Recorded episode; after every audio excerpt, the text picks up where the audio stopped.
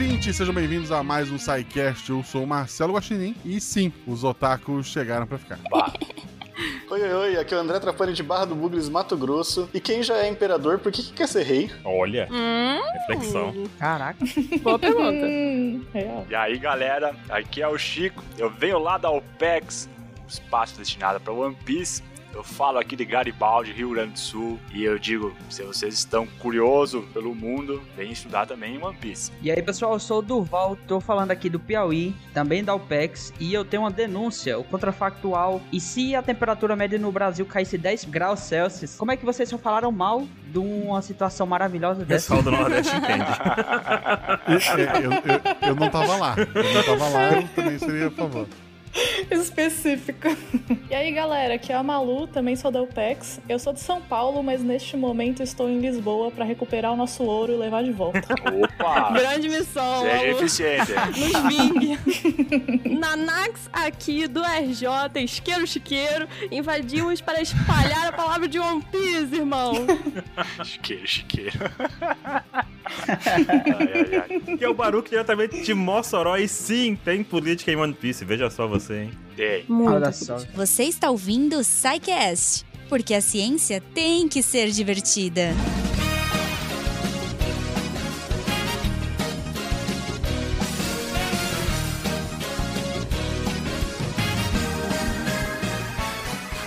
Pessoal, como vocês devem ter notado, estamos juntando aqui dois podcasts que é, até então ainda não haviam se encontrado aqui no SciCast, embora volta e meia eu apareço lá na, na OPEX. E recentemente o André também apareceu, mas, mas eu gravei mais, Olha só. tem alguns anos na frente, hein, Guaxa? É uma competição. É um projeto que a gente é, é muito fã. É, a Buru fazia parte lá da, da OPEX. Ela levou a nossa fada do dente aqui da saúde do, do SciCast. A gente se conheceram, inclusive, por intermédio meu, de nada. Olha só.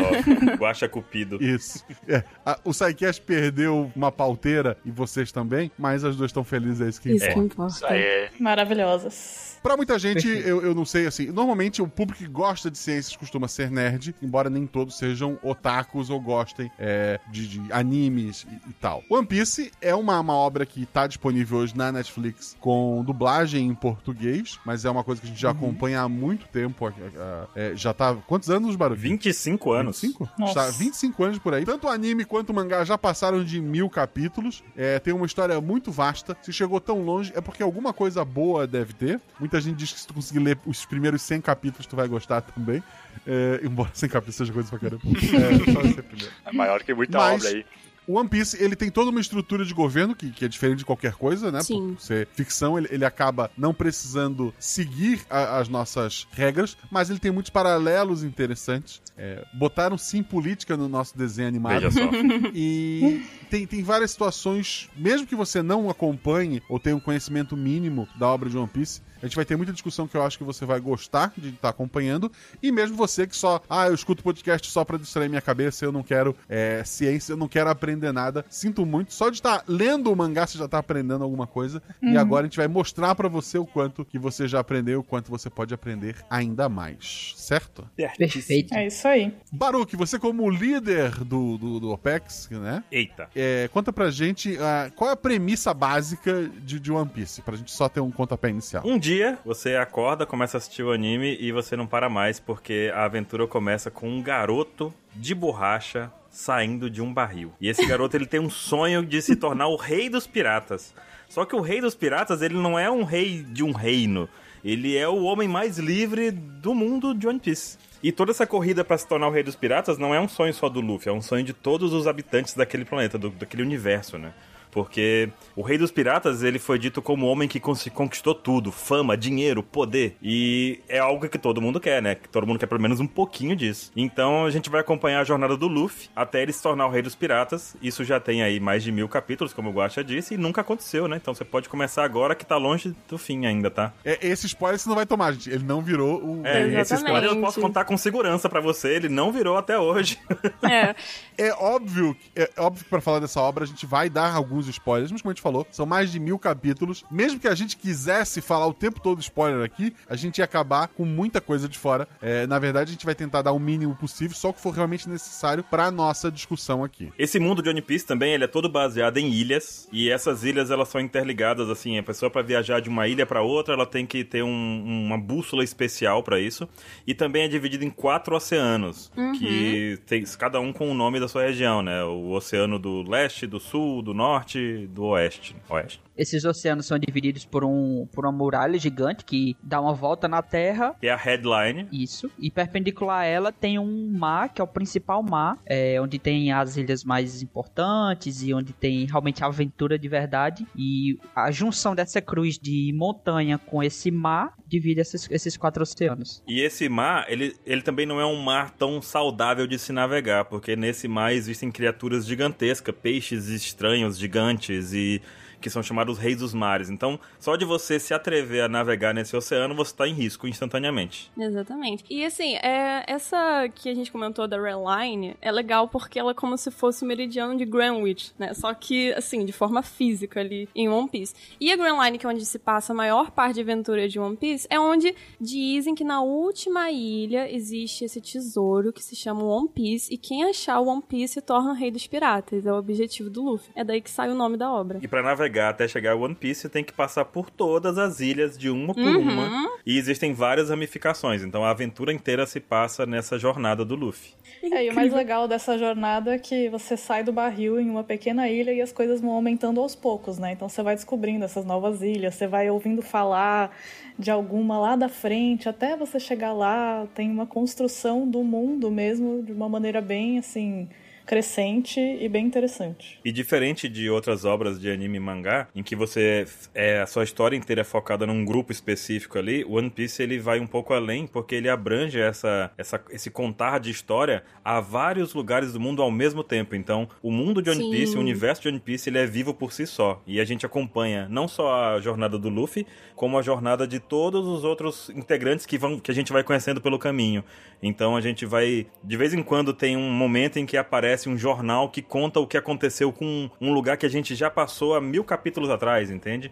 Então isso vai modificando nossa percepção do mundo. O mundo de One Piece é muito maior do que a aventura do Luffy. Exatamente. E é um mundo conectado, né? Uma coisa que acontece em um lugar tem consequências em outro. Exato. Então, ele estrutura dessa maneira. Eu diria que essa construção de mundo, inclusive, é uma das coisas mais que mais chama atenção em One Piece, né? Ele tem um mundo muito rico Sim. E a pauta de hoje ela é um resultado dessa construção de mundo, porque você tem todo um sistema político que vai reger esse mundo de One Piece e que dá pra fazer vários paralelos com o nosso. Então a gente não vai só discutir One Piece, a gente vai discutir é, o sistema político do, do nosso mundo também usando One Piece. É por isso que é uma obra rica. Por isso que ele te disse que tem política em One Piece, gente. Não é à toa. Quer explicar o sistema político, André? Então, a, a estrutura do governo de One Piece, ela é única, ela é diferente de qualquer coisa que exista no nosso mundo. Só que você tem alguns paralelos interessantes. Então, v- vamos entender como que funciona One Piece.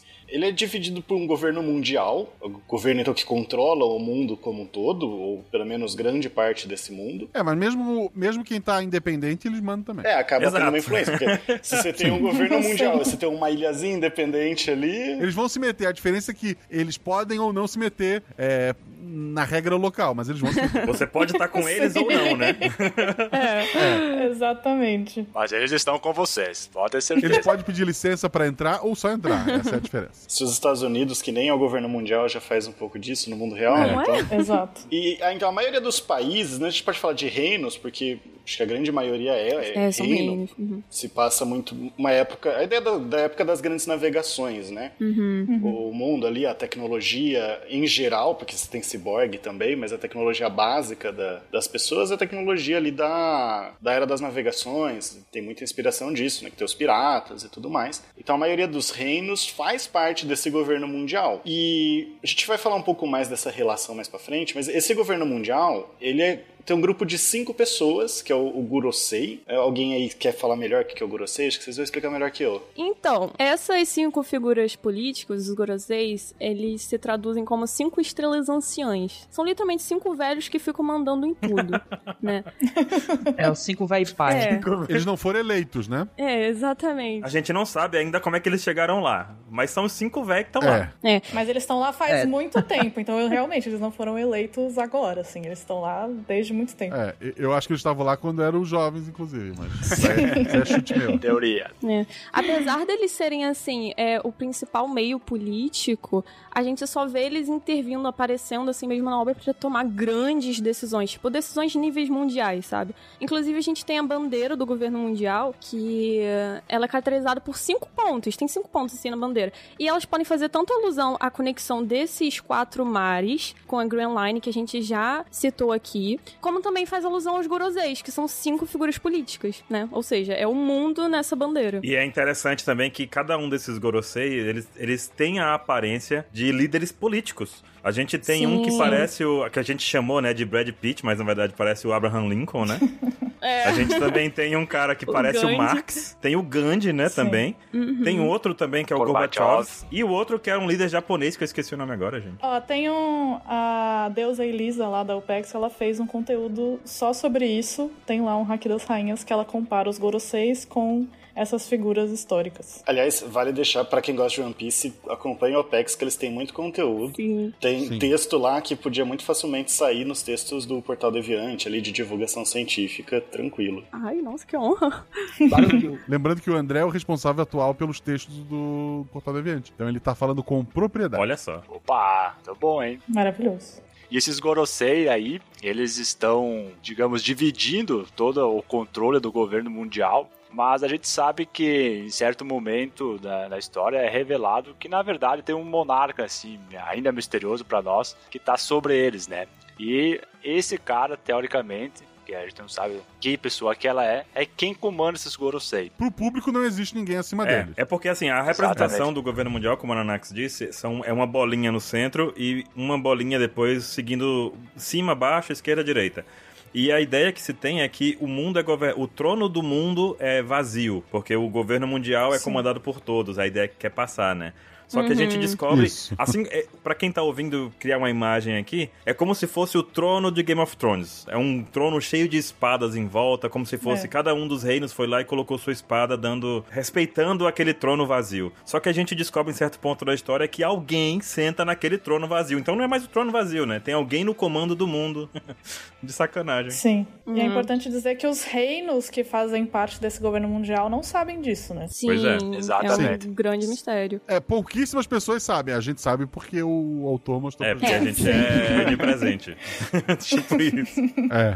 Mas, então, existe esse governo que é quem, pegando esses cinco, os Gorosei, eles são quem tomam as grandes decisões do mundo, mas você tem também os nobres mundiais, né, os Tenryubito, que tem uma posição de importância, mas não, não parece que interferem diretamente na política, eles interferem mais, assim, é a questão deles terem os privilégios, né, É. eles não vão tomar as decisões. É. E esses Teriubitos, eles podem. A gente pode ler como dragões celestiais ou até como dracônicos, né? Como se fosse.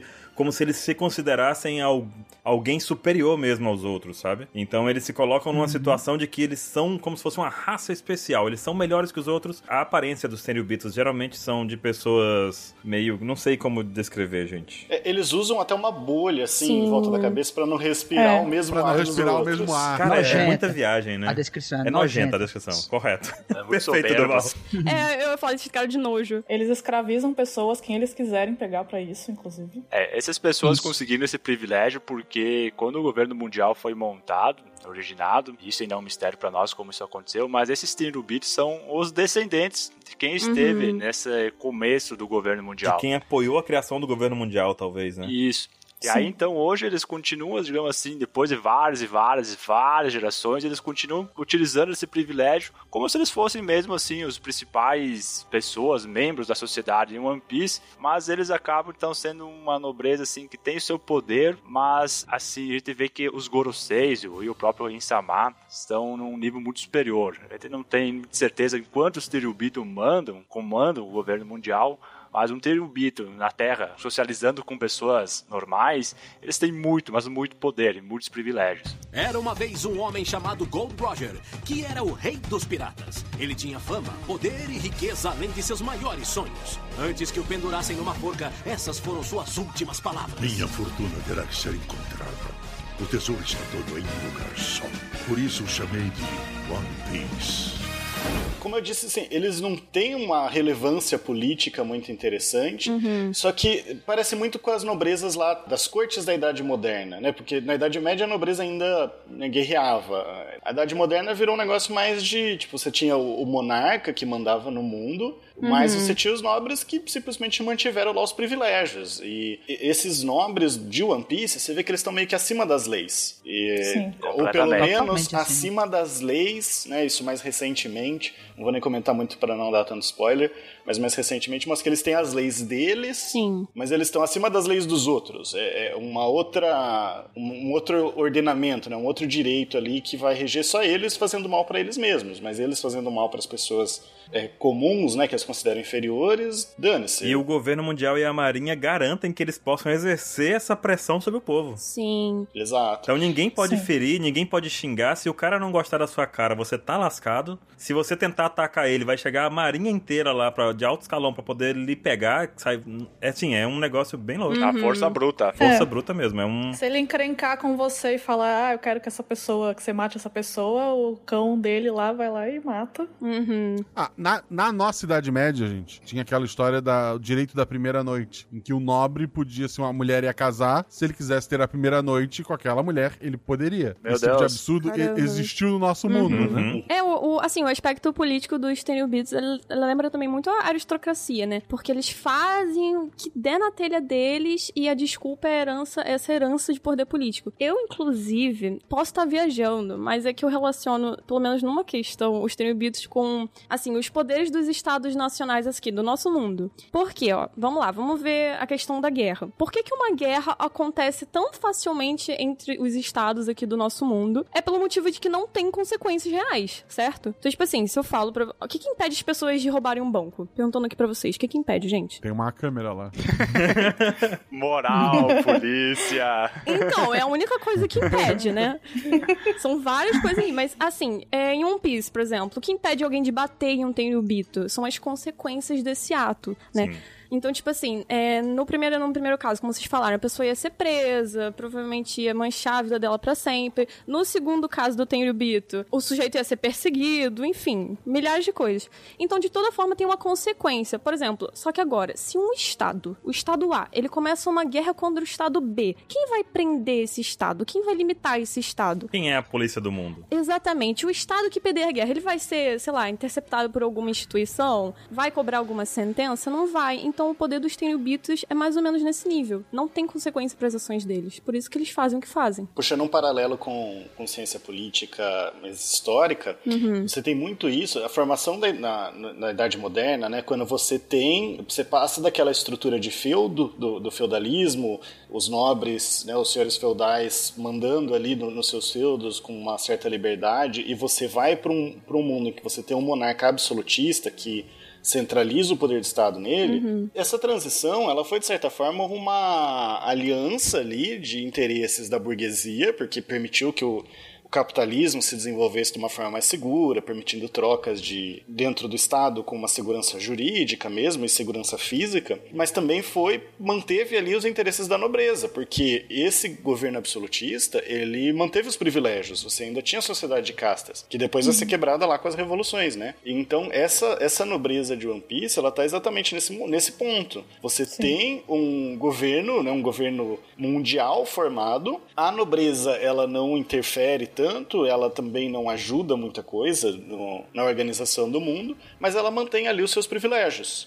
E aí, quando eu falo, lógico, a gente separar a realeza lá, que, que realmente administrava, né, pelo menos parte dessa realeza administrava o país, mas você ainda tinha as nobrezas que estavam lá sendo nobres muitas vezes, né, e mantendo ali certos privilégios. Dá pra fazer um paralelo bem interessante com isso. Verdade. E provavelmente é a inspiração de One Piece, né, que a gente sabe que o Oda, o autor que escreve, ele estuda bastante pra escrever a obra. Sim. Ele estuda, Sim. não tem como negar isso. É incrível. É, os Tenryubits, eles são bem inúteis, inúteis, assim, no mundo de One Piece em questão de política. O André tá totalmente certo. Inclusive, o único movimento assim, político, mais ou menos, que a gente vê por parte dos Tenryubitos, que nem é um tanta grande coisa, é numa parte muito importante da história, que foi durante os anos de vida de uma mulher chamada Rainha Otohime da Ilha dos Tritões, ok? A Otohime, ela negociou com os Tenryubito durante um período da vida dela, através de outro Tenryubito que se chamava Midgard, Midgard, não sei falar o nome desse cara, também não ligo. Enfim, ela negociou a esperança da Ilha dos Tritões, que era uma campanha política praticamente que estava incitando ali a, a, igualdade entre os tritões e humanos, que caso fosse bem sucedida, podia levar os tritões para viverem na superfície, assim como todas as outras raças. Porque, como a gente já falou, One Piece ela é uma obra extremamente rica, assim, em diversos sentidos, né? E um desses sentidos é como se fosse um espelho da nossa sociedade. Então, na obra, tem esse preconceito contra os tritões, desde escravização até exilação, né? Porque eles vivem exilados. A gente tem até um ponto político nisso também, porque, por exemplo, esses tenryubitos, eles vivem em uma terra chamada Mary Josie, que é como se fosse o ponto mais alto da Red Line, que tá assim no centro do mundo, sabe? E enquanto os tritões, que é uma raça extremamente discriminada, eles vivem no ponto mais profundo do oceano, sem ter direito sequer à luz solar verdadeira. Então é só para tipo lembrar uma, como posso dizer, uma uma posição de classes, sabe? Eu não sei se isso se encaixaria muito bem, mas Sim, uma estrutura de classe aí, né? É exatamente. É como se fossem esses pontos. E até a questão da, escra da escravização, né? É, como Sim. eu falei, é a época das grandes navegações, Exato. então a questão da escravização entra muito, porque os tritões eles são vistos como uma raça que é, é visada para se, se tornar Sim. escravo, para ser escravizada, principalmente por esses nobres. Porque é mais forte, porque é mais resistente. Então os Tenryubitos gostam de ter tritões ali como escravos. Inclusive tem um mercado, aí é mostrado pra gente um mercado de, de comprar escravos de raças diferentes. Então você tem lá nas raças. Porque o One Piece tem disso também, né? Tem diversas, diversos tipos de raças aí, como gigantes, tritões, sereias, que mais? Homens com braços longos, que tem três articulações. Pernas longas. Pernas longas. Uhum. não é o coelhinho, mas, né? que, não, que não é o coelho. Sem braço. O, a raça dos tatuados, de acordo com o 27. Sim. Tem gnomo. ah, tá. Então, e o que eu acho engraçado é que você pergunta assim, nossa, a gente, que forças tem, né, no, do governo, né? Quais são as forças do governo? A gente tem a, a força policial própria deles, né, que são as Cyberpool. São vários níveis, assim, de Cyberpool que funcionam mais como se fosse uma CIA, né? Uma agência de espionagem, assassinato e tudo mais. Só que a gente tem a força bruta do governo, que é a Marinha. Aí você se pergunta, nossa, a Marinha, ela tá ali fazendo a justiça, mas ela simplesmente fecha os olhos para essas coisas que acontecem do lado do governo mundial, que é a escravização, tudo isso, né? Muito engraçado, meu Deus. Pior que é verdade. É, e o pior que acontece também, essas Cyberpools, a gente vê que são agências extremamente determinadas nas suas missões, né? Tanto é que a gente acompanha uma que é a, que é a 9, né? O CP9, que os caras passam 20 anos lá trabalhando disfarçado. Tanto que a gente mesmo não suspeita, né? Diretamente pro governo mundial. Diretamente né? pro governo mundial, né? Nem pela Marinha, pelo governo mundial. E eles da Cyberpol não tem critério nenhum, é, não tem pudor nenhum. Eles matam quem quer que seja. Quem entrar no meio do, dos planos do governo mundial, eles vão matar, eles vão sequestrar, eles Justamente vão por responderem ao governo mundial, né? Então, é a vontade Exato. do governo sendo executada pela CPIS. Já a parte da Marinha, é óbvio que se tu pensa que o, a estrutura do mundo são pequenas ilhas, tu não tem grandes é, é, povoados, assim, tu não tem ilhas densamente povoadas e é mar para todos os lados, para todo lado tu precisa de, de, um barco, é óbvio que a força é, policial, né, a principal força de ataque e defesa desse mundo seria a Marinha, até para bater de frente com os piratas. Tem uma estrutura também muito parecida com a dos corsários, né, que seriam uhum. piratas que trabalham trabalham pro governo, que no caso de One Piece uhum. seriam os Shichibukais, mas acho que uhum. aí já entraria em. É, veja o anime, né? Exatamente, assista. Pra gente entender um pouco dessa estrutura, eu acho que isso é, é, o básico. Sim, e tem uma outra coisa também da, da Cyberpool, né? Que como é uma agência de espionagem secreta, etc., eles também fazem negócios é, com piratas, né? Teoricamente, o governo mundial não deveria fazer negócio com os, com os piratas, né? Porque tem toda uma estrutura com a marinha, etc. Porque quem manda no mundo é o governo mundial. Mas eles, inclusive, compram armamentos dos piratas, né? E quem faz essa negociação é essa Cyberpol, que é agência de inteligência. Eu, eu queria só puxar um ponto rápido para pegar o que a Nanax levantou. Tipo, a, a, Marinha, ela ignora isso? No geral, sim mas até para não ficar, não é uma obra assim que é só bem contra o mal, né? Ela tem várias nuances. É, você tem pontos da, da Marinha que vão questionar, setores que vão questionar. Igual a gente falou de escravização, é, se pensar, os europeus escravizavam é, africanos, né? mas tinha gente que questionava, Sim. né? Não era Sim. pacífico, às vezes a gente reduz. Mesma coisa aqui no, no mundo de One Piece. Você vai ter muita gente nessa, nessa marinha que não vai querer acabar necessariamente com o governo, mas que quer mudar ali algumas Exato. práticas, né? Busca uma justiça diferente. Bem importante dizer isso, realmente. É, o próprio herói da história é um pirata. A maioria dos piratas são realmente pessoas sim. horríveis, né? Quer dizer, menos do que deveria ser no, no mundo real, né? Que a gente sabe como E, é- e é engraçado isso que tu falou, porque logo no começo da história a gente tem o Luffy e o Kobe, né? O Luffy quer ser o pirata e o Kobe quer ser marinheiro. Os dois têm o mesmo objetivo de ajudar o mundo, né? Mas de organizações diferentes. Isso. Sim. E os dois entendem que cada um tem o seu sonho e cada um vai pra um lado e eles voltam a se encontrar muito tempo depois, né? Algumas vezes. É, esse crescimento de cada um com o seu ideal, com o seu sonho, isso é muito massa. Com certeza. Existe essa complexidade em todas essas camadas, né? Inclusive dos Tenryubitos. Tem um. O meu era- Asgard aí que a Ana É. citou, né? Não, o pai do Corazon e do do Flamingo. Ah, é verdade também, né? pensando. Sim, que abre mão do privilégio que tem. Sim. Exatamente. Então tem essa complexidade de bem e mal e, enfim, histórias complexas em todas as camadas desse, dessa estrutura.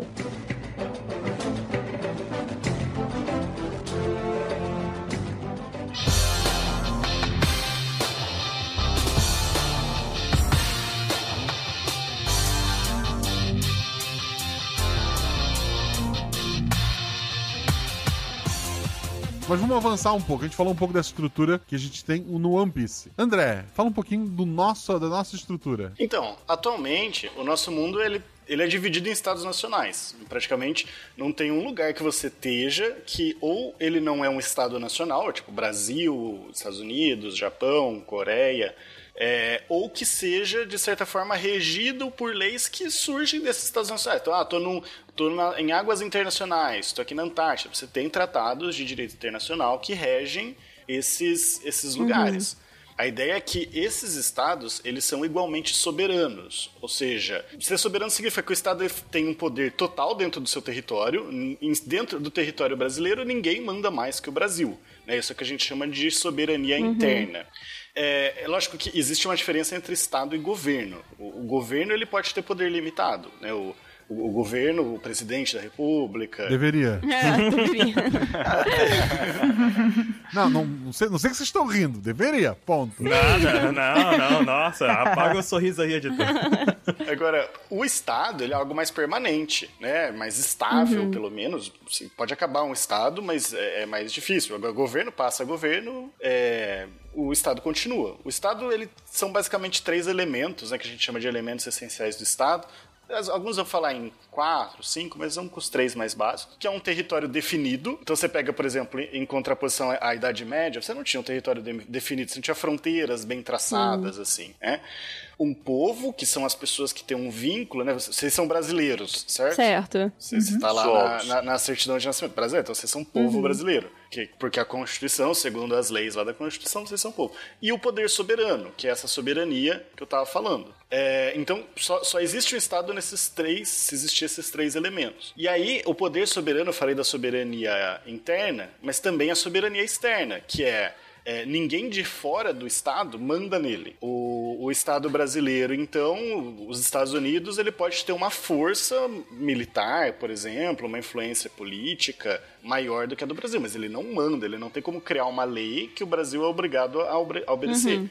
Isso se chama soberania externa. Então, no caso, são é a soberania no sentido de coisas oficiais, né? De criar lei, de criar limites, de criar cargos, talvez, alguma coisa assim. É, cada, cada território com seu povo cria sua própria lei ali e tem seu poder soberano. Então eu não posso interferir no poder do outro e ninguém pode interferir no meu. Exato. Diferente do que acontece lá que a gente tem o governo mundial que, como o Guaxa disse no começo ali, entra onde quiser, você pode ter a chance dele avisar ou não, né? E é, é importante para um estado também ser reconhecido por os outros estados como estado. Por exemplo, se eu não, não considerar é, um estado vizinho meu como estado, ele é de fato um estado. Chico, tu é do sul, Chico, tu é do sul, Chico.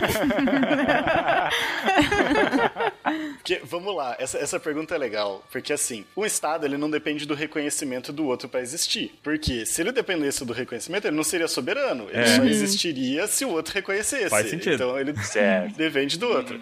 Só que assim, aí você não perguntou se precisa, você perguntou se seria interessante. Sim, seria interessante. Porque se os outros estados não reconhecerem, eles não vão ali fazer negócios, né, não vão manter relações com aquele estado. Então você vai ter aí uma problemas para esse estado. Ele não deixa de ser soberano, mas ah, ser soberano fica aí sendo soberano sozinho, né? Eu posso não criar um estado aqui no meu apartamento, eu, meu povo, com a minha família. Se os vizinhos aceitarem. Se você conseguir o poder soberano e manter o poder do, do Estado fora, aí você tem o Estado. A gente fala muito de Opa. Estado paralelo hoje em dia, né? Tipo, as favelas, até, até que ponto que aquilo não se torna. A favela É verdade, dominada pelo crime organizado. Até que ponto que isso não se torna um Estado? E aí, lógico, você vai ter discussões teóricas que eu vou simplificar aqui, mas vamos dizer assim, se eles se declararem lá soberanos e eles conseguirem manter o, o poder do Estado real de fora, a gente pode considerar que eles estão ali se tornando um Estado, que eles estão conseguindo soberania sobre um território limitado e criando uma relação lá com quem mora naquele território de nacionalidade. Então, de- pensando que aquelas pessoas são povo, né? São nacionais daquele Estado. Não, não vou entrar muito no conceito de povo e nação aqui. Tá, e sabendo, André, que o Estado, ele vai sempre existir e o governo que é transitório, é por isso que a gente tem, então, as constituições que vão mudando, vão garantindo que, os, que o governo, que por ser transitório, não vá exagerar na sua mudança, né? Não vá fazer mudanças radicais de, de formas, né? Ótimo. Vou pegar aqui até três etapas, porque a Constituição ela, ela é mais nova do que o Estado. Você tem lá, lá na Idade Média, você não tinha Estado, porque o poder era Sim. do rei, né? Então as pessoas, eh, Game of Thrones, Outlander, várias séries mostram os nobres indo lá prestar juramento, porque vai vir um novo rei, né? Agora Sim, essa, tem eh, essa. Game of Thrones 2.0 teve essa cena, Casa né? do Dragão. Casa do Dragão.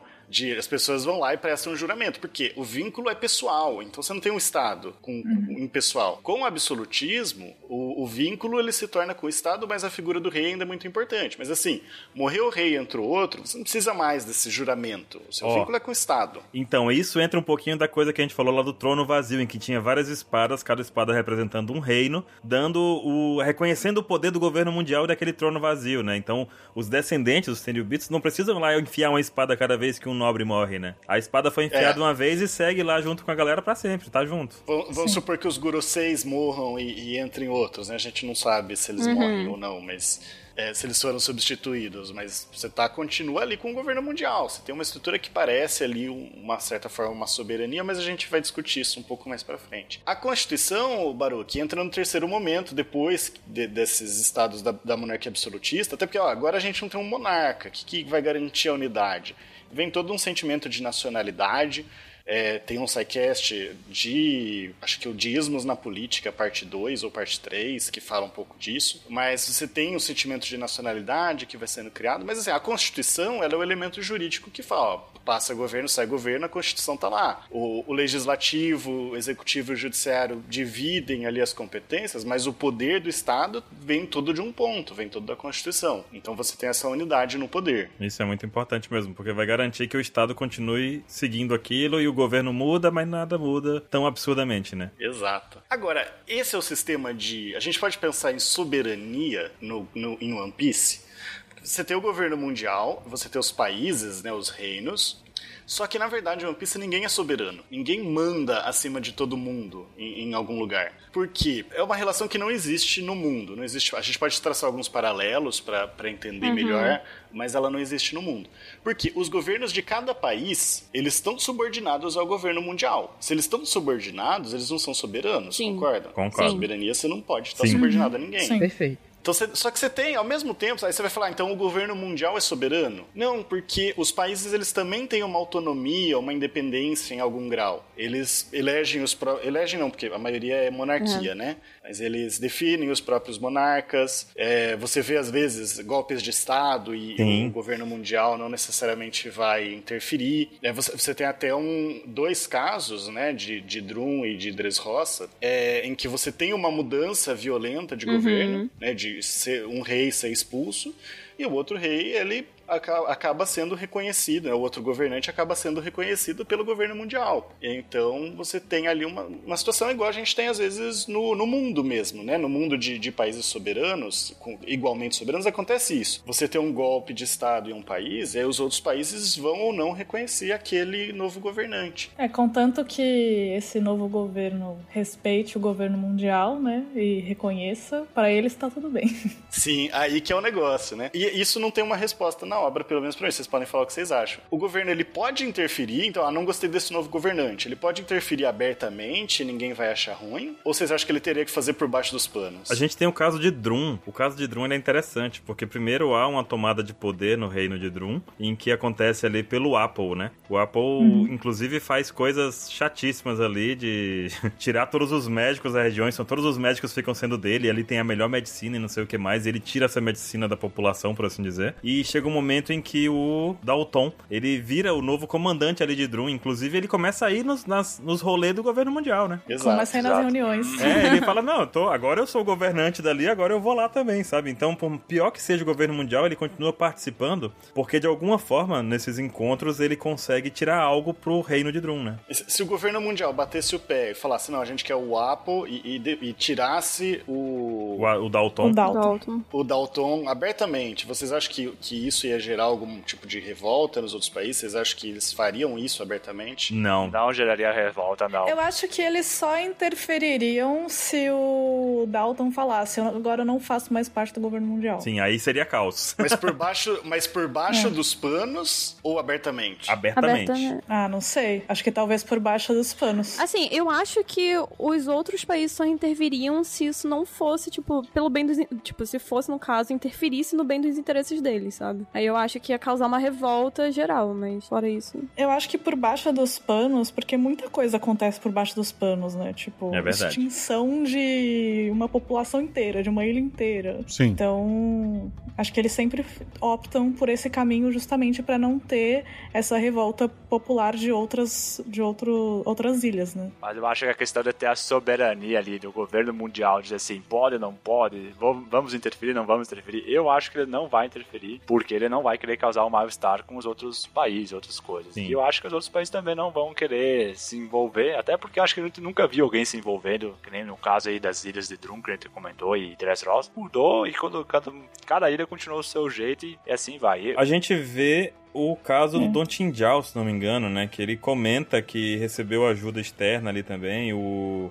o rei Riku também ajudou, de Dressrosa, ajudou também outros reinos ali, que era o reino daquele cara que dava o King Punch, que eu esqueci o nome dele, meu Deus. Elisabeto. Elizabeth, se não me engano, tinha alguma parceriazinha ali com o rei Riku, sabe? Uhum. Então existia essas ajudas, mas não tão direta ao ponto assim, não, eu tô defendendo essa galera aqui, é meu parceiro, se for com eles, vai comigo, sabe? Isso aí não tem. O que acontece, por exemplo, tu pega Alabasta, em que a, a, a cidade, a- o país estava dominado por uma, uma força Sim. criminosa. A, Uma milícia. O governo não se envolveu. É. Quando piratas iam tomar a posição de heróis, né, que acabaram tirando essa milícia do país, o governo se envolveu não pra, pra a- ajudar aquele povo, mas pra criar um, um herói pra dizer, olha, não foi um pirata que salvou essas pessoas, foi o governo. É. O governo tá protegendo vocês aqui, olha só como É, a gente é legal. Propaganda aí, ó.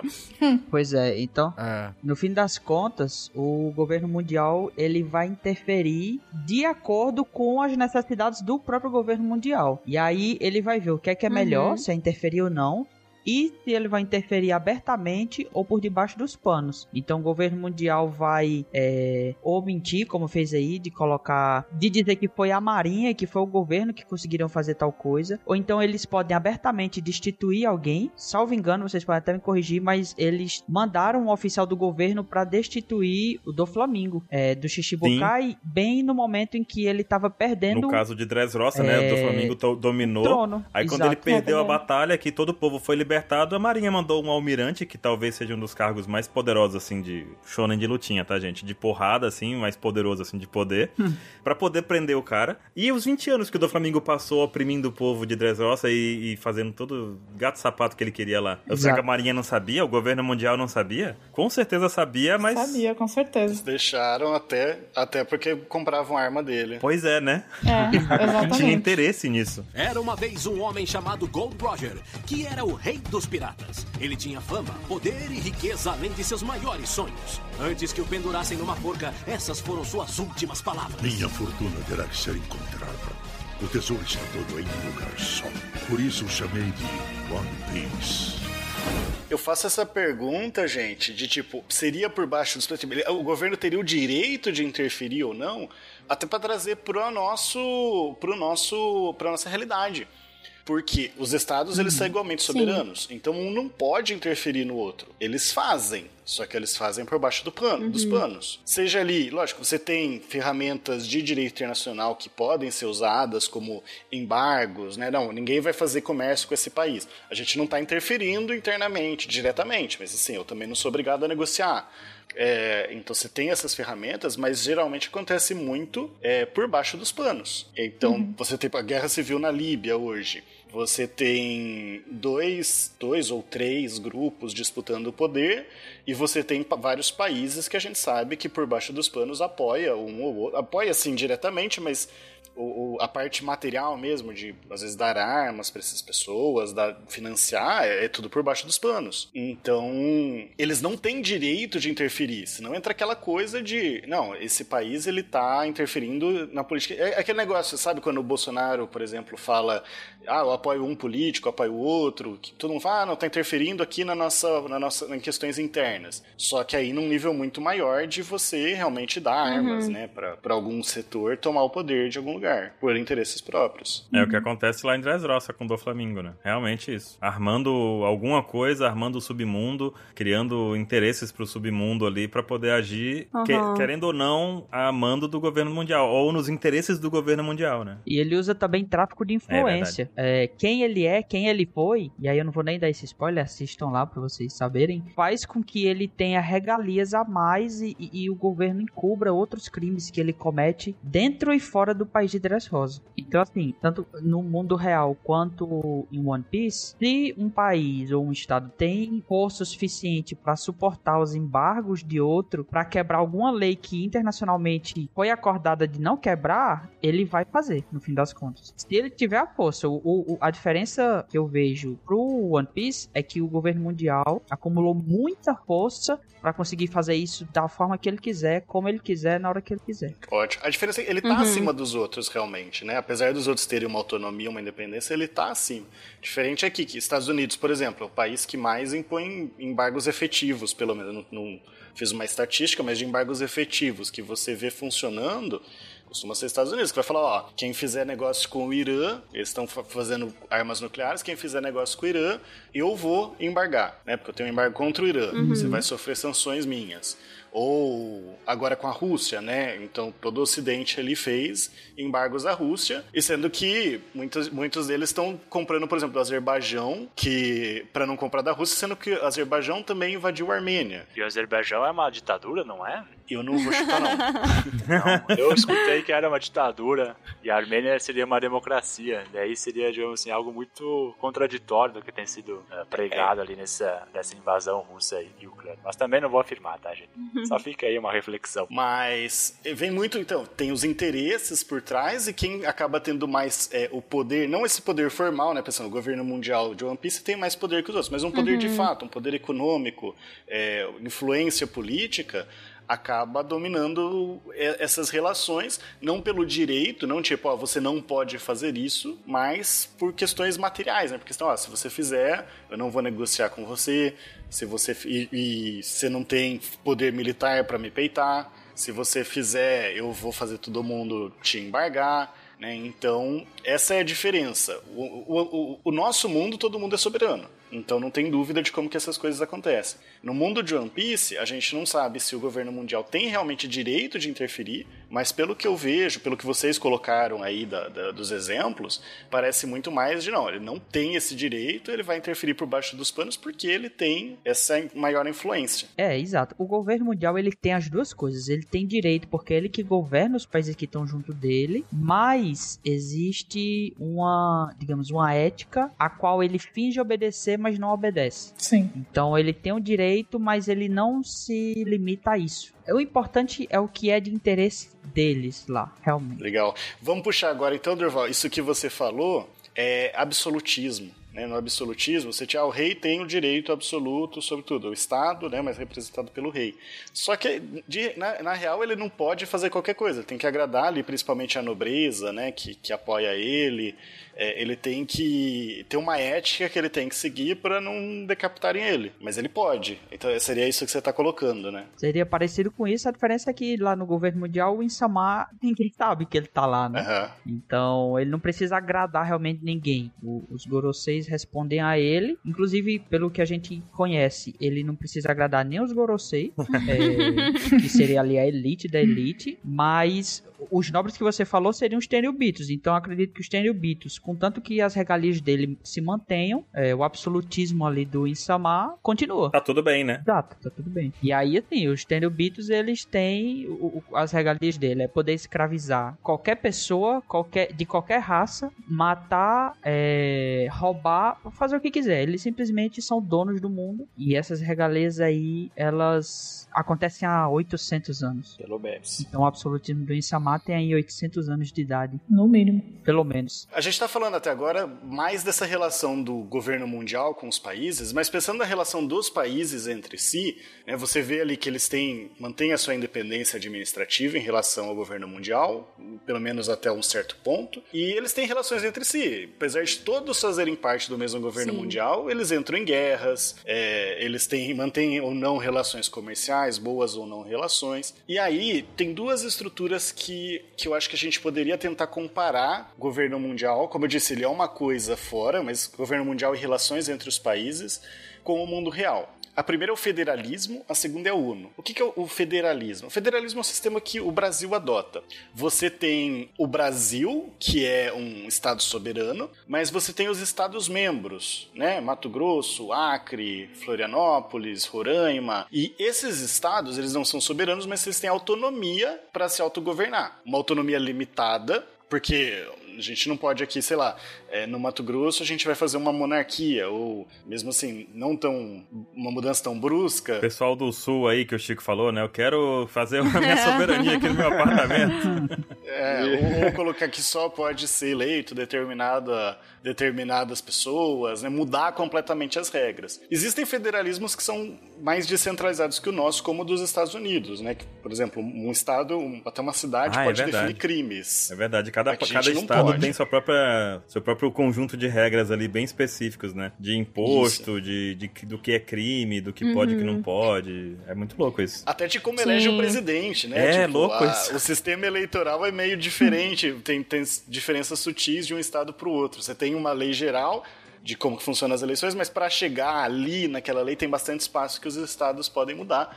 O Brasil não é, aí vai de como que cada constituição uhum. definiu, né? Paralelo interessante com o One Piece, que parece um pouco com esse federalismo, é o país de Wano. O país de Wano tem a capital das flores, que é onde o Shogun, que é o seria o, o, o rei da ilha toda, do país todo, tá mas tem as regiões, tem Udon, tem Kuri, tem, tem Kibi, que tem pessoas lá que governam essas regiões, promovem as leis e, e, e a vivência da, dos cidadãos dali, mas eles respondem diretamente ao Shogun, que é o digamos, o imperador do país é, todo. aí é muito próximo do shogunato mesmo japonês, né? Mas dá para fazer algumas ah, é. analogias com o federalismo, até para fins didáticos. É um sistema que tem suas diferenças, mas dá para fazer nesse sentido de que uhum.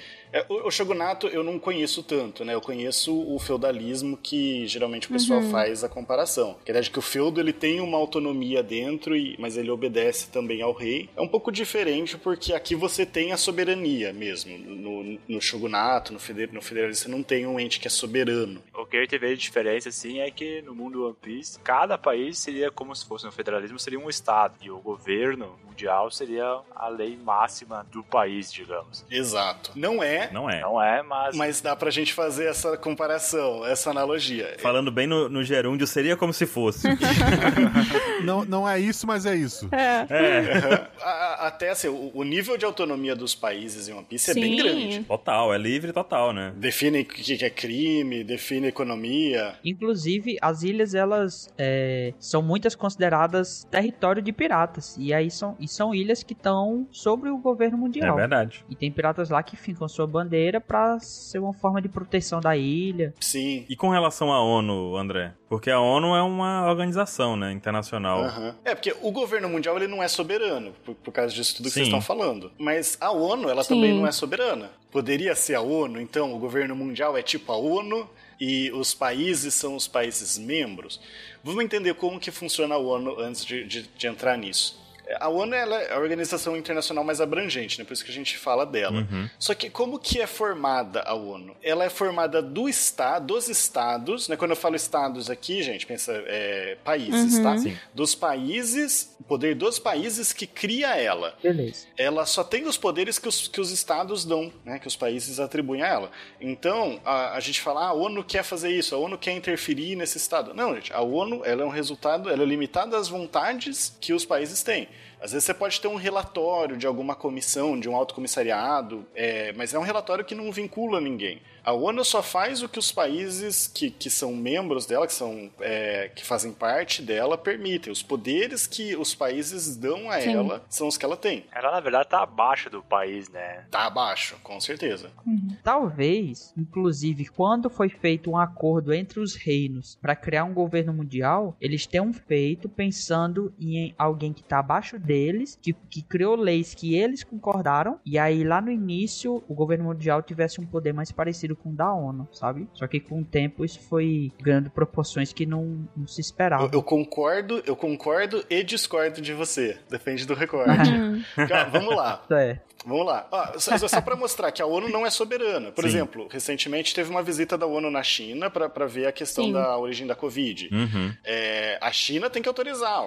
A Se não autorizar, não entra, né? País membro, se não autorizar, não entra, Não, porque a acabou. China é soberana, senão a gente não teria mais soberania. E aí o, o Durval puxou um ponto que eu acho interessante. No governo mundial, ela foi fundada por países, também assim como a ONU, mas não por todos os países. Ela foi fundada Sim. por 20 famílias, né? As famílias nobres, que são os Tenryubito que a gente já falou. Então, para essas 20 famílias, o governo mundial é limitado. O governo mundial não interfere no que os nobres mundiais fazem. Agora, os outros reinos, eles foram se juntando, eles foram se submetendo ao, ao governo Sim. mundial. É verdade. Eles não fazem parte da nobreza. Então, você tem essa diferença. Pros Tenryubito, pros nobres, o governo mundial tem essa limitação de que é o que eles permitiram criar. Pros outros países, o governo mundial, ele é, de certa forma, é, superior. Lógico, com as suas limitações, mas ele é superior, ele tem um poder muito maior em relação a essas outras pessoas que não são nobres. Perfeito. Entendido. E a ONU hoje, todos os países são membros da ONU no nosso mundo? Não? Tem alguém que, digamos, pode querer adentrar agora, se não participou da parte da criação da ONU também? Então é todos menos os que não fazem. É, exatamente. Beleza. É o professor chegando na sala de aula e perguntando: levanta a mão quem faltou. Já usou essa agora? já, já usei.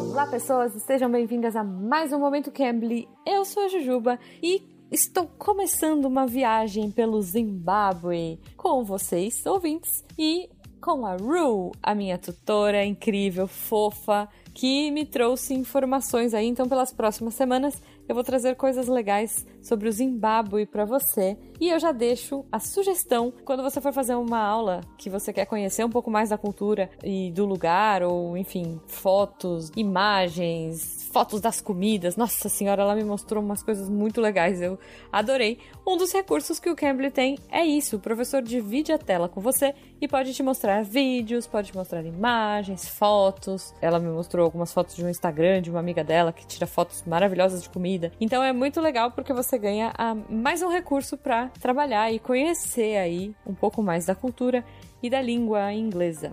Então, já fica o meu convite para vocês. Entrem lá no site do Cambly, cambly.com. Entrem com o código aula SciCast e você vai ganhar uma aula de inglês grátis e um desconto especial. Gente, sério, você não tá entendendo. Tem desconto em todos os planos e tem plano tão barato que a aula tá saindo a partir de 17 reais. Então não perde essa oportunidade se você quiser conhecer o Zimbábue ou qualquer outro lugar, ou se você quiser só aprimorar o seu inglês, enfim, o que você precisar, você vai encontrar lá vai ter um tutor, vai ter um sotaque no horário que você quer, no nível de inglês que você precisa. E você com certeza vai achar um tutor que se encaixe com a sua necessidade. E eu tenho certeza que você vai aprender de um jeito super divertido e não vai esquecer. Essa semana eu aprendi que Harare, a capital do Zimbábue, é, Harare é uma palavra que vem do, da língua oficial deles, que se chama Shona, e ela quer dizer a cidade onde as pessoas nunca dormem, porque é uma cidade agitada e é um centro urbano bem corrido. É, parece bastante com São Paulo. Mas enfim, eu vou deixar o áudio aqui para vocês ouvirem. Espero que vocês gostem dessa nossa viagem pelo Zimbábue hoje e pelas próximas semanas. E não deixem de entrar lá, gente. Aula SciCast no site do Cambly. Corre, aproveita, tá acabando. Harare means a place where people don't sleep. Wow. I'm not sure if I would like to live in a place that don't sleep. I love Well, it's a busy city. You know, it's Yeah. a busy city. People are going up and down, in and out. You know, so it's Mhm. a pretty busy, busy. Um, I mean, as a capital city, I mean, you can imagine.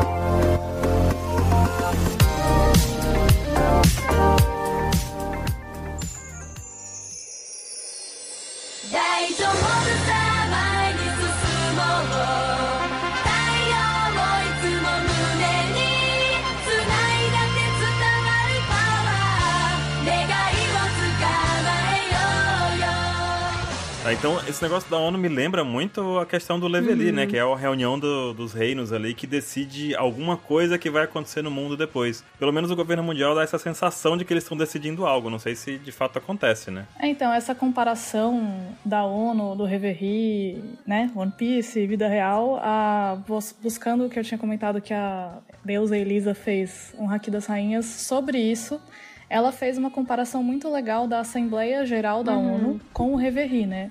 Não, assim, por todas as questões que eu vou falar agora, mas além de tudo, a parte do desenho que o Oda fez lembra muito a sala da Assembleia Geral da ONU, além de tudo. É verdade, verdade. Mas explica então o que que é o Reverie pra gente, Baruch. Nossa, o Reverie é uma reunião desses reinos que fazem parte desse, desses 20 reinos aí que fazem parte do governo mundial, né? Eles se reúnem lá numa mesa bem grande, onde os seus representantes, os seus reis ali, né, os seus comandantes assim de cada nação ali, sentam na mesa para reunir e discutir algumas questões é, mundiais, talvez, né? Não são os 20 da, da nobreza, né? Na verdade, são 50 líderes que, que entram nessa reunião, dos países realmente que, desses inferiores, vamos dizer assim. Que são, é, que são subordinados aí também, né? Que estão, a- que estão dentro do grupo do governo Sim. mundial, vamos dizer assim, né? Mas todos eles têm que ter esse nível de realeza aí, por assim dizer. E é uma mesa redonda, bonitona que a gente tem em One Piece. Com certeza, Malu, o Oda inspirou nessa, nessa, nessa, Sim. nessa organização mesmo, assim, né? E uma outra questão que a Elisa também comparou é que existe o Reverie, essa Assembleia Geral, em que eles decidem certas coisas, mas não necessariamente a palavra final é deles, né? Porque como a gente comentou no começo, tem os Gorosei. E ela comparou os Gorosei com o Conselho de Segurança da- das Nações Unidas. Só para o pessoal entender, na ONU, é, a Assembleia Geral ela é composta por todos os países membros. Eles tomam ali decisões, né, algumas decisões menores é, que, não tem, que não tem impacto nos outros países, Uhum. eles tomam mais livremente. As decisões com mais impacto, mais importantes, ou que têm impacto em, em países específicos, elas têm que passar pelo Conselho de Segurança. Originalmente, esse Conselho de Segurança era formado por é, China, Rússia, né, União Soviética, na verdade, Estados Unidos, França e Reino Unido. Né? E de- hoje tem uma. Esses países eles ainda estão, né? a a Rússia substituindo a União Soviética, e, mas existem outros países que também fazem parte. E a diferença é que esses países eles têm um poder de veto, eles podem vetar qualquer decisão. Então, qualquer país, qualquer um, então, ah, um- um- vamos colocar aqui sanção, pegar aqui o caso da Armênia e o Azerbaijão, né? Ah, vamos colocar a sanção para o Azerbaijão.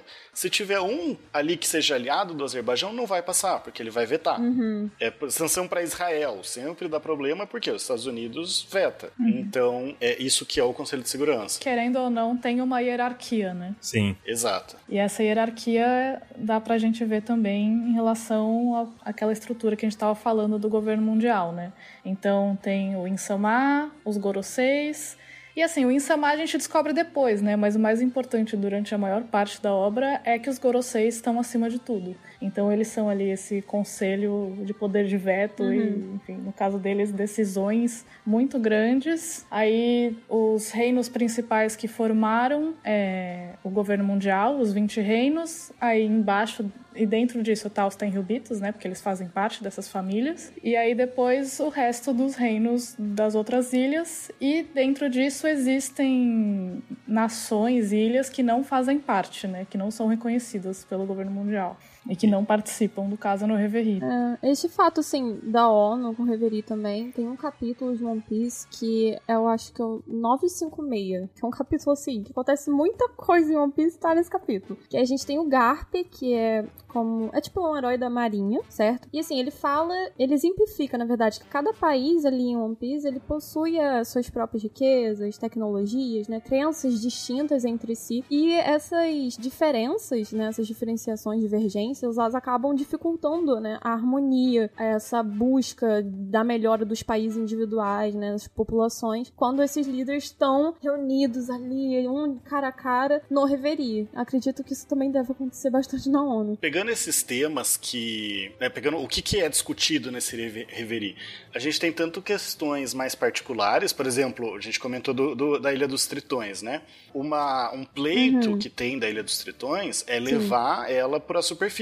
E aí é até interessante que a rainha né, da ilha, né, quando ela quer fazer isso, ela quer levar isso para um reverie, Sim. ela busca a ajuda de um Tenryubito, de um nobre mundial, exatamente porque ele lá não vai lá votar, ele não- talvez não tenha tanta influência é, na, na tomada de decisões em si diretamente, mas ele acaba influenciando, né? A palavra de um Tenryubito acaba sendo interessante para você levar a sua pauta lá, né? Porque pensa, se levar um reino inteiro para para a superfície, você, ao fazer isso, você está tomando um espaço que antes era um espaço internacional, que qualquer pessoa pode tomar e que vai passar então pro, pro reino da Ilha dos Uhum. Tritões, o reino de Ryugu.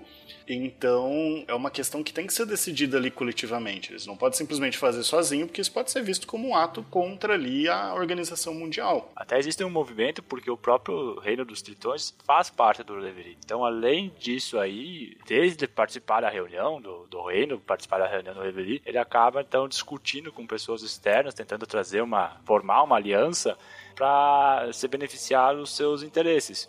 E acaba que nem, por exemplo, a gente acabou citando aí os Estados Unidos e Israel. Israel e Estados Unidos são dois países que são aliados, e os Estados Unidos acaba protegendo o, as sanções sobre Israel. Então a gente vê que até mesmo no mundo do One Piece, buscar aliados poderosos é uma, uma estratégia interessante. E no comecinho da explicação do Leveli, a gente fala Reverie ou Leveli, porque o Oda não, É. não se decidiu ainda em como é que vai ser a palavra, né? É, e, e Mas- japonês não tem a pronúncia do L, Pois né? é. Eles falam meio que um... Aí- Igual o, o protagonista que é o Luffy. É Ruffy. fala Ruffy. E eu comentei aqui, tipo, ah, eles fingem que decidem ou decidem alguma coisa. Justamente porque a gente tem um caso, que é o caso da dissolução do sistema do Chichibukai, que ele foi aprovado no Leveli e a gente fica meio assim, o que, que aconteceu aqui? Porque será que já não era um plano do governo mundial cancelar os Chichibukais para colocar outro sistema de opressão, que seria, no caso, os novos pacifistas, né, que são uma, uma outra forma aliada à marinha? É, assim, explicando pro, pro ouvinte, Shichibukais são é como corsários, são piratas que têm autorização pra ser piratas. Isso. É, do pró- Sim. desde que defendam o governo quando precisasse. Exatamente. Tipo, é como se fosse uma, uma, uma força do governo. Eles manteriam os direitos como piratas, mas não seriam caçados pela marinha. Pacifista é como se fosse uma arma de guerra. É tipo um robô de guerra muito poderoso que, que seria uma força que superaria é, esses corsários libertar esses Shibukais e que o governo, então, ah, não preciso mais trabalhar com esses bandidos, eu vou ter que ir minhas máquinas de guerra para resolver o problema caso ele surja. Perfeito, Guaxa, perfeito. Isso é proposto por um, a princípio por um almirante da Marinha, que apesar de ser alguém com alto cargo, né, ele tá na Marinha, ele tá na Força Militar, ele não faz parte do governo mundial. Foi, propor, é, foi proposta lá para os membros do, do Riveri, foi aprovado. O governo mundial já tinha esse plano de, de ter esses robôs, mas e aí? E se ele não tivesse? Pois né? é, fica essa É. dúvida agora, né? E aí, se ninguém aprova, eles iam fazer a mesma coisa porque as armas estavam prontas. A minha teoria é que existe um. Assim, se eles não. O Conselho Mundial aprovou o fim dos Shibukai, o governo não, não efetivou, teria um custo, um custo moral, assim, um custo de capital político ali. Ia desagradar aqueles reis. Um pouco daquilo que o Durval estava falando mais cedo, né? Mas não que ele não possa fazer, ele seja obrigado a seguir aquela, aquela decisão. Que aí é o que eu Sim. falei das, das monarquias absolutistas. Na monarquia absolutista, o- o- o- sempre teve parlamentos, né, os conselhos gerais, que os reis iam lá ouvir os nobres e mesmo a burguesia. Não é que ele não podia ir contra, mas assim, ia ter um peso político, ia desagradar certas pessoas ali se ele fosse contra aquela decisão. Meu- a, a minha teoria é que é me- meio que isso. Eles podem ir contra, só que não, não convém Concordo. ir, se possível. Tanto é nessa parte das Ilhas dos Tritões, né, também, que é justamente o que a gente já falou aqui atrás, das da Ilha dos Tritões ficar é, muito abaixo do mundo, Uhum. do, do plano físico ali, do, do negócio, de onde as pessoas vivem, e que um dos motivos é que os tritões não podem chegar em terra firme, porque quando eles chegam em terra firme, eles correm risco de ser Exatamente. escravizados e nunca mais voltar. E essa questão, com certeza, já foi levada pro Leveli várias vezes, mas é de interesse apenas do rei dos tritões. Não, Sim. não, da, não dos outros Teriubitos. Os outros não, tem interesse escravizar. Então, na discussão ali, o cara, o tritão perde sempre. Então, se ele tivesse apoio Sim. de outros, talvez pudesse ser a maioria e falar: não, a gente aceita que os tritões possam ficar em terra firme, que ninguém vai fazer nada com eles. Porque é isso. Não é só dizer que eles podem ir pra terra firme e não garantir que eles Uhum. possam andar livremente também, né? Uhum. Então, meio que cria esse contraponto, assim, entre os que estão sentados na cadeira, no círculo ali pra decidir aquilo, tem que ser maioria pra aprovar algo, porque senão eles nem vão respeitar a decisão tomada também, né? E se não respeitarem, já era, não tem acordo. Sim. É isso. E então o que, que sobra pro governo mundial? O que, que eles fazem? O que, que o governo mundial realmente faz na vida, vai? Porque parece que o governo mundial ele cuida mais das questões macro do mundo, né? Ele não cuida ali do detalhezinho. Se aquela ilha foi invadida, ah, tanto faz. Ele quer cuidar do- da organização do grupo maior ali, né? É, tanto no governo mundial você tem muita preocupação de você manter um equilíbrio, né? Tem muita a questão de. é, nós existem três grandes poderes e esses três grandes poderes têm que coexistir para que você mantenha um equilíbrio e se bagunçar esse equilíbrio, aí nós temos uma teoria já no governo mundial, é que Uhum. o governo mundial pode sucumbir. É, a manutenção do seu próprio poder, né? Exato. Então, é, tudo que o governo mundial ele faz, as suas maiores preocupações é mudar a política aqui ou ali, aprovar ou desaprovar xixibucais ou não. É Isso eles acabam fazendo porque acabam interferindo em todo mundo e todo mundo continua, de uma certa forma, obedecendo suas leis, obedecendo suas, suas regras.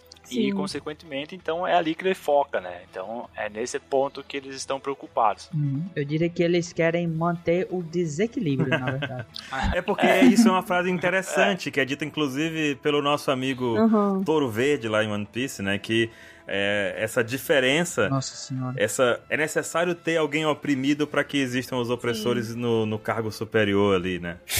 Para que haja manutenção do- meu dos superiores, né? E ele falou isso enquanto invadia com a intenção de destruir um país que não estava de acordo com o governo mundial. Se aproveitar de momentos de fragilidade do país pra derrubar ele. É, né? que Eu gostei que vocês deram uma visão bem sociológica. do Tipo, o que, que o governo mundial faz? Ele mantém o seu próprio poder, ele interfere para manter o poder. Uma visão bem sociológica, assim, de sociologia política. Eu quero só tentar aqui fazer o advogado do diabo. Então, assim, a partir da visão do governo mundial, o que, que ele faz? Ele mantém a ordem, né? Mantém a ordem nos Uhum. mares, mantém a segurança.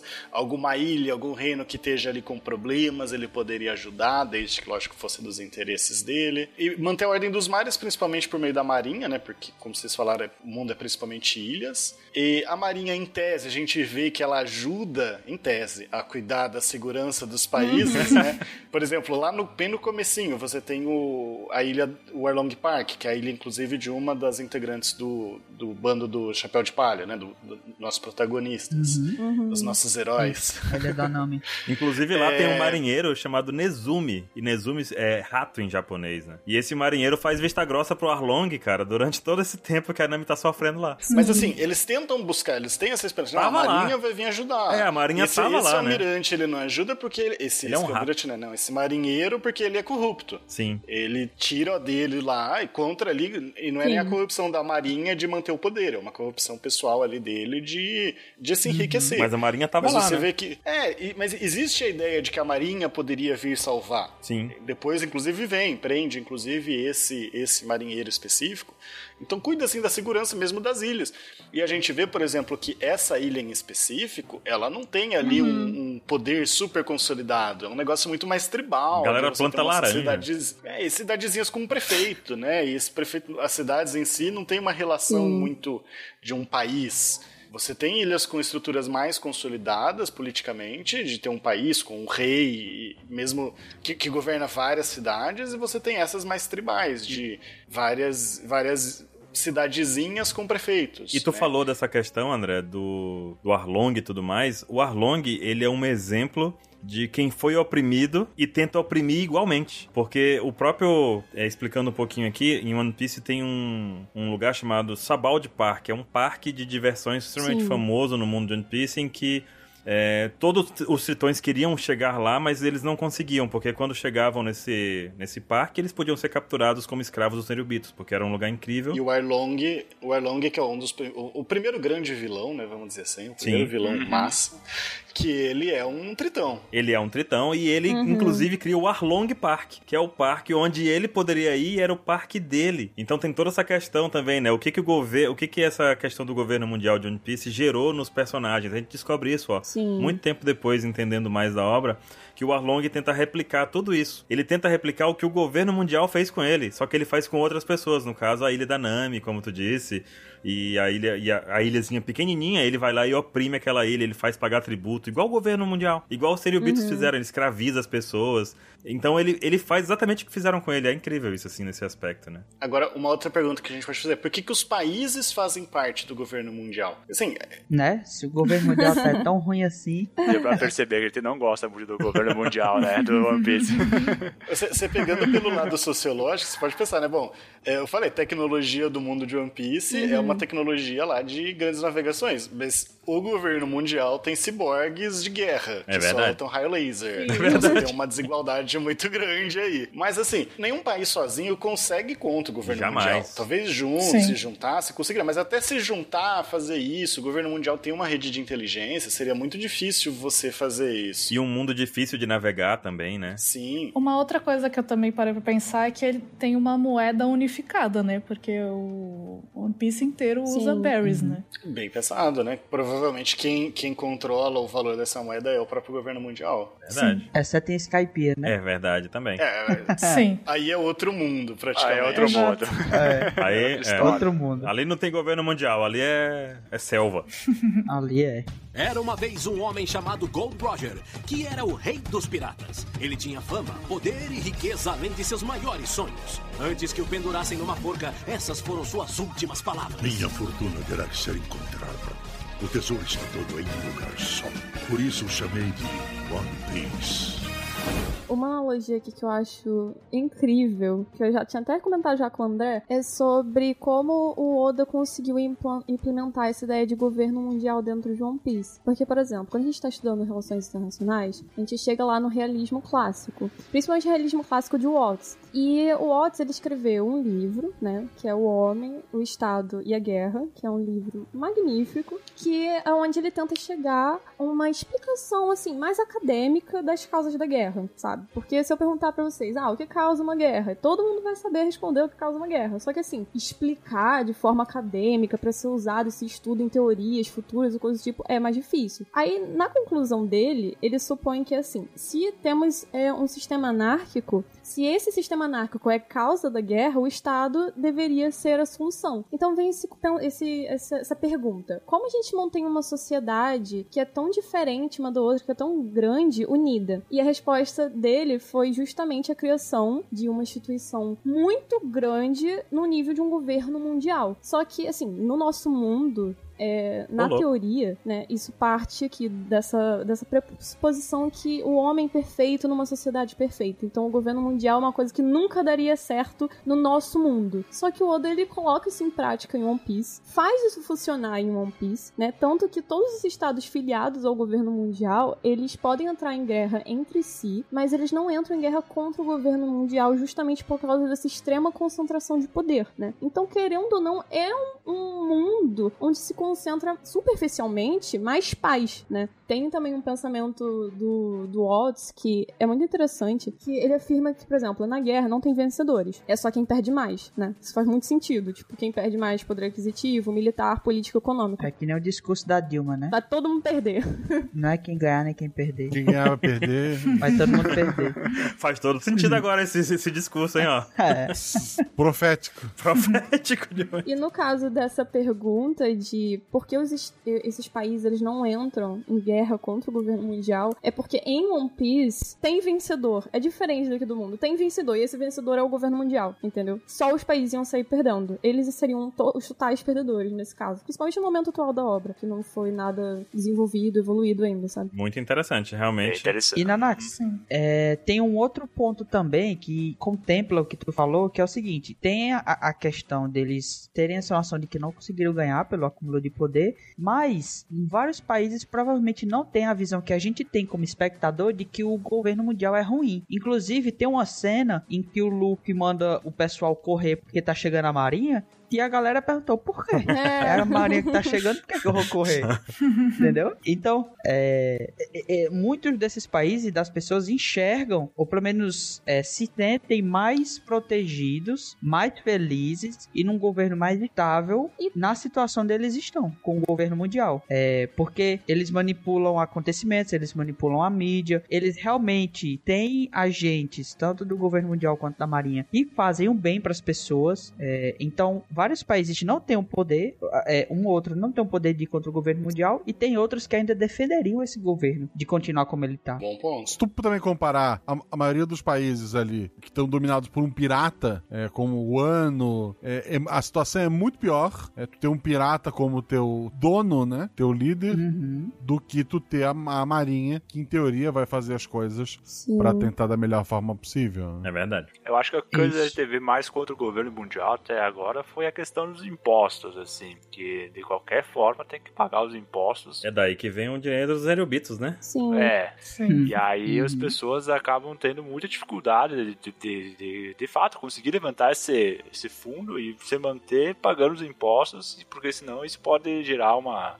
digamos assim, uma revolta do governo mundial e essas pessoas sofrem um monte. E eu acho super legal esse negócio de pagamento de tributo, né? Foi, até foi pouco explorado ainda na obra, mas foi Por revelado. quê? Você gosta de pagar imposto? Super legal, hein, André? Eu vou, falar, eu, eu vou falar que até certos pontos eu gosto, porque eu gosto de ter serviços públicos de qualidade. Com Então, certeza. É isso aí. Não, mas tu vê, o próprio, o próprio Arlong no começo da obra, André, soltou essa de pagar tributo, porque ele copiava o governo mundial. Ele queria ser o governo mundial. Sim. Só que ele não dava nada em troca, né? O governo mundial ainda dá alguma coisa em troca, no mínimo. O Arlong, ele oferecia proteção. De quem? Não sabemos. Dele mesmo, talvez, né? Dele mesmo. Dele mesmo. Dele mesmo. Ou você paga, Milícia. ou eu venho quebrar tudo aqui, pô. Virar as, cabeças, as casas de cabeça pra baixo. Mas é que eu, eu acho interessante, porque assim, você tem sistemas de impérios pelo mundo que fazem isso de eu te domino, você Uhum. mantém aqui a, a sua organização política, mantém os seus líderes, os seus costumes, mas você tem que me pagar tributo, que é até uma forma de, Sim. de expressar essa dominância, né? Às vezes não é nem pelo dinheiro em si, mas é porque, ó, você me pagando tributo, então tá, tá consolidado que você faz parte do meu império. Eu acho que o maior exemplo de um sistema mais parecido é o Império Mongol. Você tem, por exemplo, a expansão árabe, que os povos que aderiam à religião não pagavam tributo, mas então você tinha aí uma tentativa de, de aculturação, né? De, de pegar, é, espalhar a religião. Acho que o Alexandre o Grande tinha muito isso de manter a cultura, mas os mongóis têm muito isso, né? Tipo, peguei aqui, você continua aí se, Uhum. se administrando, mas você vai pagar tributo aqui pra gente. E ofereciam proteção contra eles mesmos, né? Igual o Arlong. Sacanagem. Mas e aí, gente, o governo mundial, vocês acham que é uma boa solução ou não? Nossa. Nossa senhora. Não. Não, não. Pelo amor de Esperando Deus. aí pela ação do exército revolucionário. A gente, inclusive, não falou sobre isso, né? Mas ainda tem isso. O Oda criou o exército revolucionário dentro de One Piece. É verdade. Pra acabar com tudo isso. Todo governo controlador vai ter uma resistência, né? Aí entra É o exército aí. revolucionário. Que a gente tá esperando até hoje, viu, gente? Tem, dá tempo de começar One Piece, acompanhar e vocês não vão ter visto Revolucionários ainda igual a gente. tá tranquilo, pode vir. Pode começar que os próximos quatro anos tá tudo garantido. Mas, mas tem umas teorias que falam que um dia ainda vai existir, assim. Porque eu apresentei o pensamento, assim, do realismo clássico. Mas tem teorias que falam que, quem sabe, aí um dia vai existir um governo de aqui no nosso mundo. Só que aí tem aquela questão. Ou ele vai ser, né, ah, por um meio voluntário aí de todo mundo, ou pela agressão, né? No caso de One Piece, a gente consegue ver que foi por meio de agressão. Porque a gente teve esse período aí do século perdido, que ninguém sabe o que aconteceu, né? Com certeza não foi distribuindo flores. Se fosse coisa boa, eles contavam, né? Exatamente. É. Por quê? O que, que aconteceu, né? Não seria o século perdido. Há 800 800 anos atrás, quando o governo mundial surgiu, ele surgiu em causa de um grande evento. Esse grande evento, que a gente denomina de século perdido, foi qu- quando existia nesse século perdido um grande reino antigo que a gente não sabe o que ele é, como ele era organizado, como era a sua estrutura, como era a política de lá. Só que esse grande reino antigo, ele entrou em confronto com esses 20 reinos que fundaram o governo mundial. E esses 20 reinos,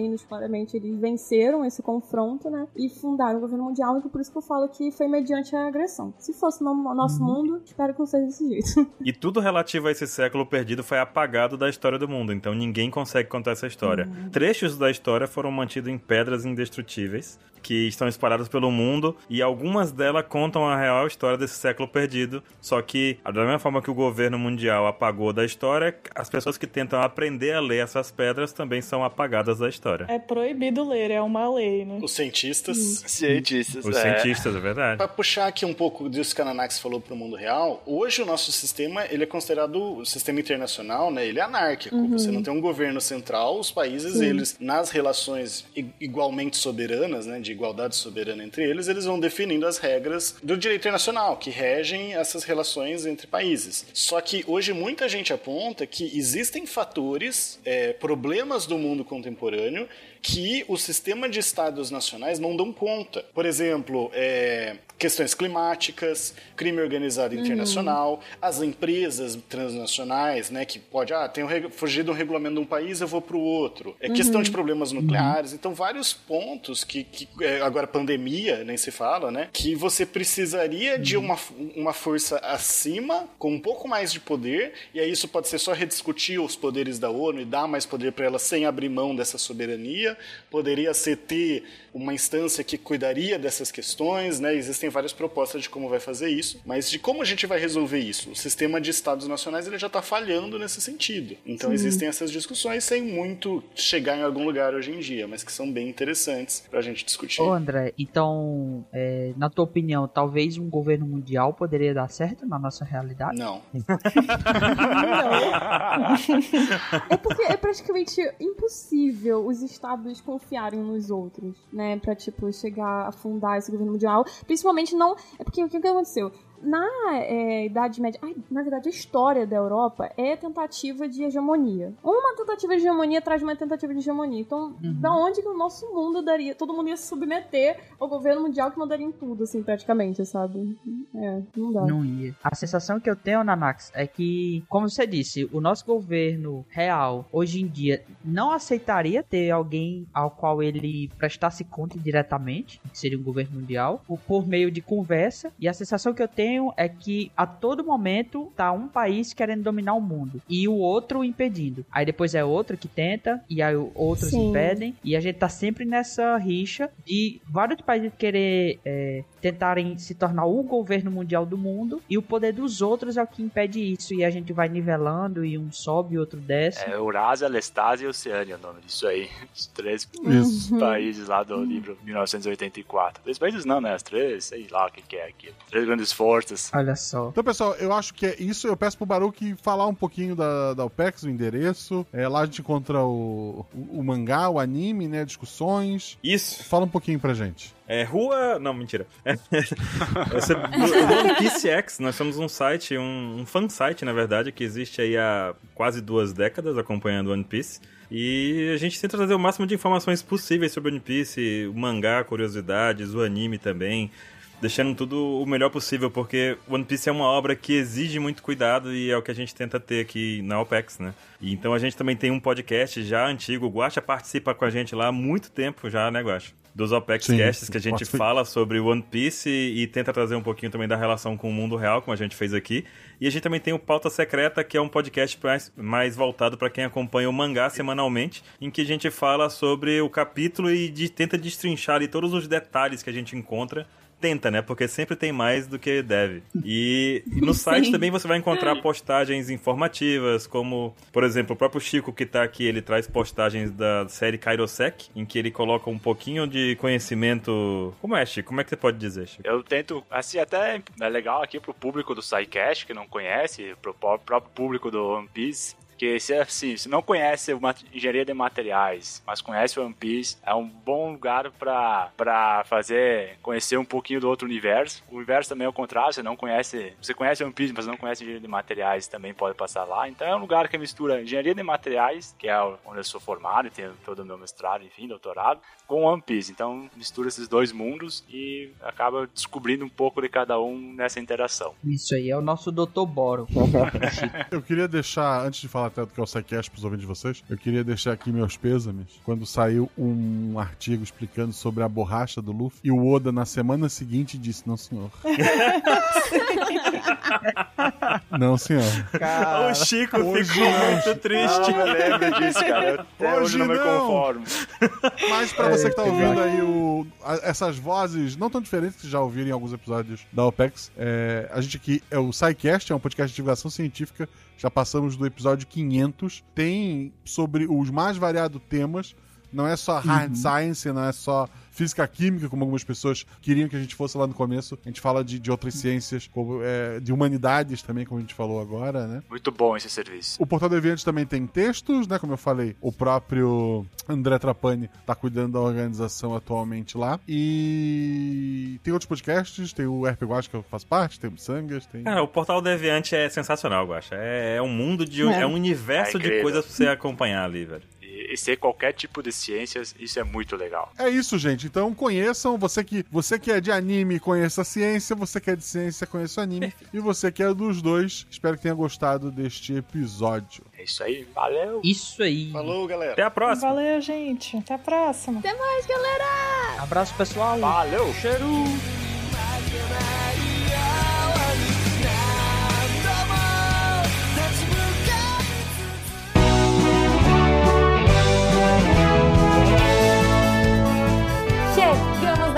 Recadinhos do SciCast.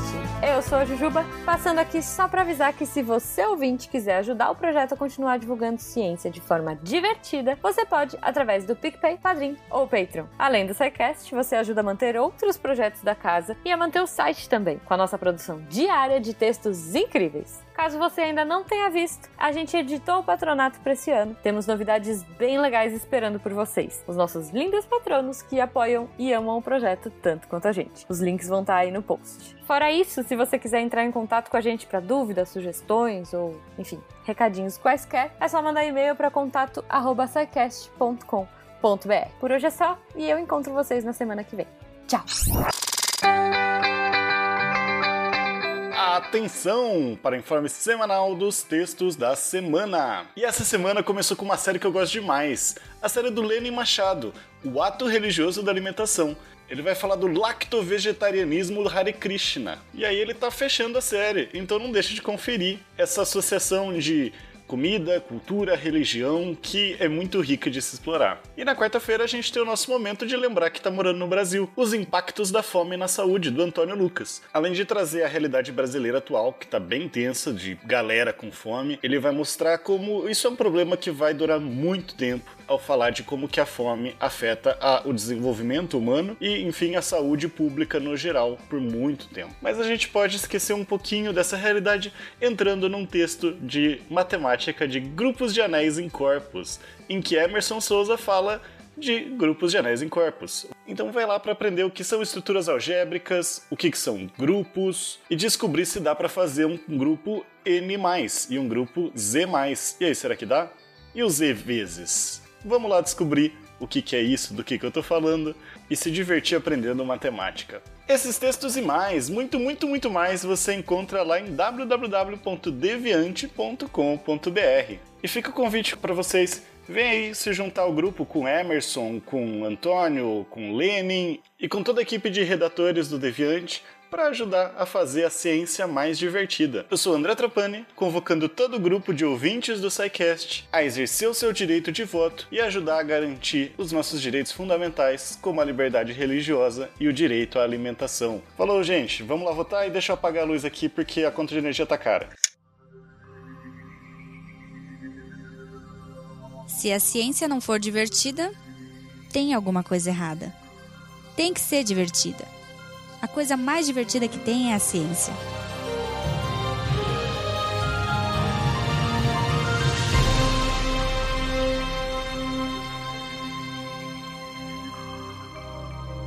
Este programa foi produzido por Mentes Deviantes.